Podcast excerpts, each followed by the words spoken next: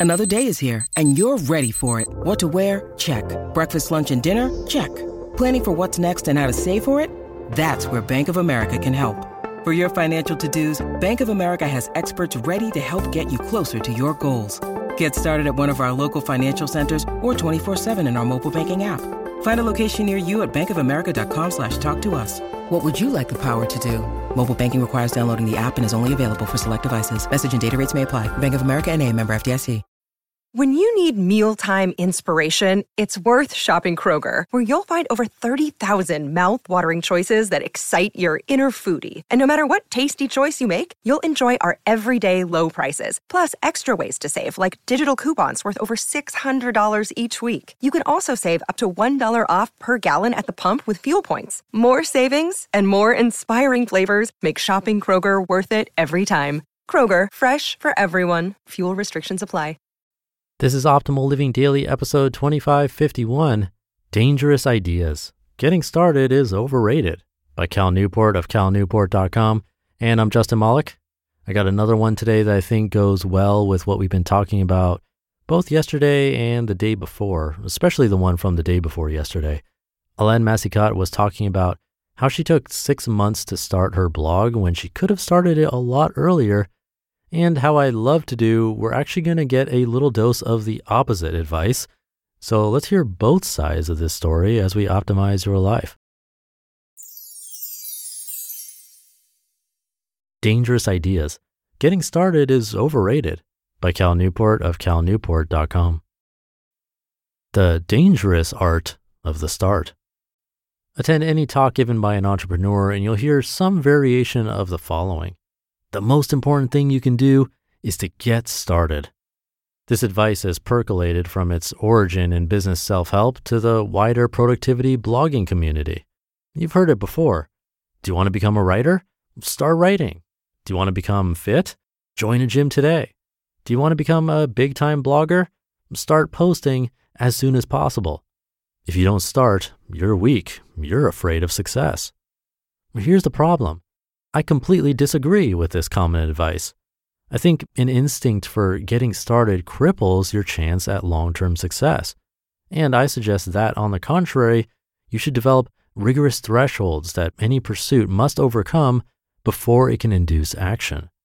Allow me to explain why. The origin of the cult of the start. If you talk to an accomplished speaker, especially one with a focus on entrepreneurship, he'll tell you his get started message is crucial.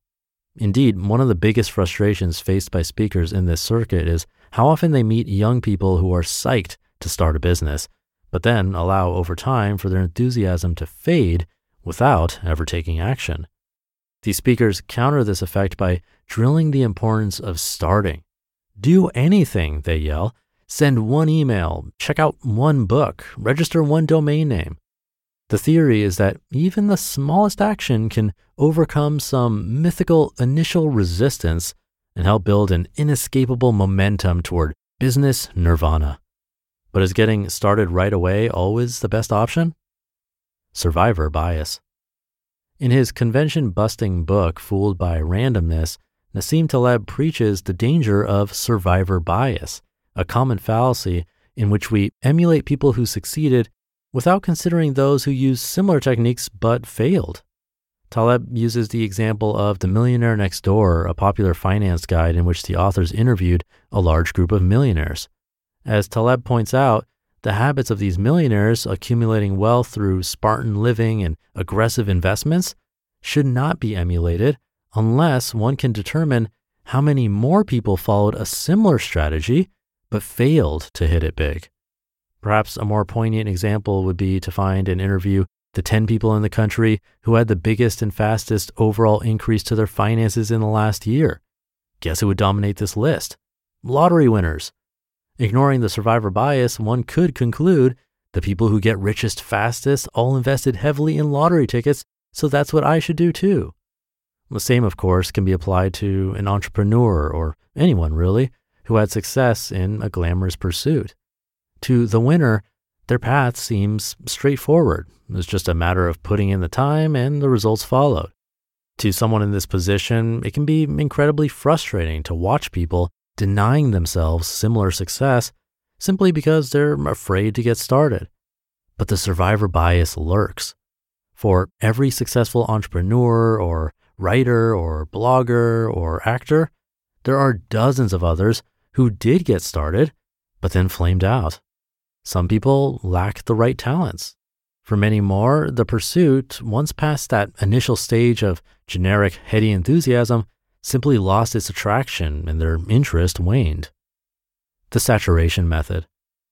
I've observed many people who have had long term success in an impressive pursuit. I've also observed many people who went after such successes yet failed. I hope by combining both outcomes, success and failure, I can identify a predictor of the former that will remain free of the taint of survivor bias.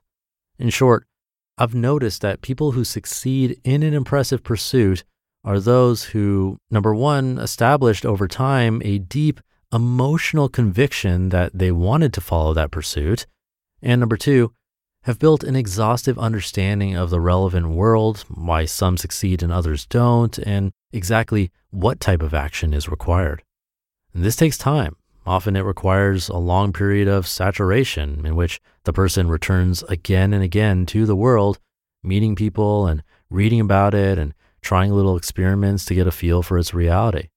This period will be at least a month. It might last years. Steve Martin's diligence. Steve Martin noted that the key to becoming really good at something, so good that they can't ignore you, is diligence, which he defines as effort over time to the exclusion of other pursuits. This is why people who ultimately succeed in a pursuit go through such a long period of vetting before they begin. If you're not 100% convinced and ready to tackle something potentially for years to the exclusions of the hundreds of interesting new ideas that will pop up along the way, you'll probably fizzle out well before reaping any reward. The art of not starting. This reality brings me back to my original point. Try not to get started. If you translate every burst of enthusiasm into action, you're going to waste time. More dangerous, you're going to hobble your chances of succeeding in any pursuit as the constant influx of new activity prevents you from achieving a Steve Martin style diligence. My advice resist starting. Spend lots of time learning about different pursuits, but put off action until an idea begins to haunt your daydreams and refuses to be dislodged from your aspirational psyche. Then and only then should you reluctantly take that first step, one of what's sure to be many, many more, before you get to where you want. You just listened to the post titled Dangerous Ideas Getting Started is Overrated by Cal Newport of calnewport.com. Thank you to Cal. I had to narrate this one because I thought it was fascinating and actually challenges my own beliefs. Even the post we heard from Alain Massicat just a couple of days ago. I know I've given that advice to other people looking to start projects or were on some sort of entrepreneurial journey. I would say just start. I think one of the reasons I have said that is that as an entrepreneur, I often get people asking for advice. And from what I've seen, they don't have anything tangible to show for it. And to be fair, Cal Newport did mention that in the article. But the ideas are all in their heads. So my advice is basically to just start doing something to see if it works. Get that first customer and prove to yourself that this idea is a good one. And then you can keep going, invest more money and time, and hopefully it'll turn into something bigger.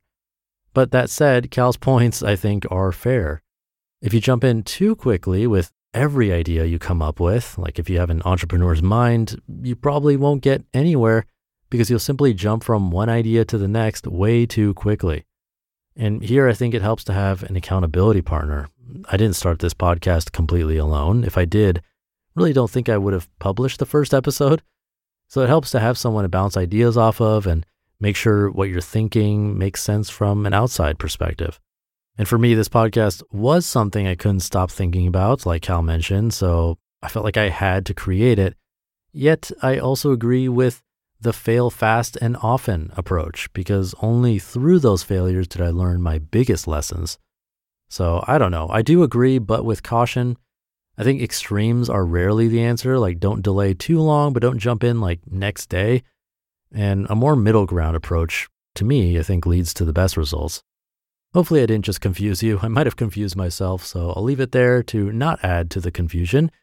Have a great rest of your day, and I'll see you tomorrow where your optimal life awaits.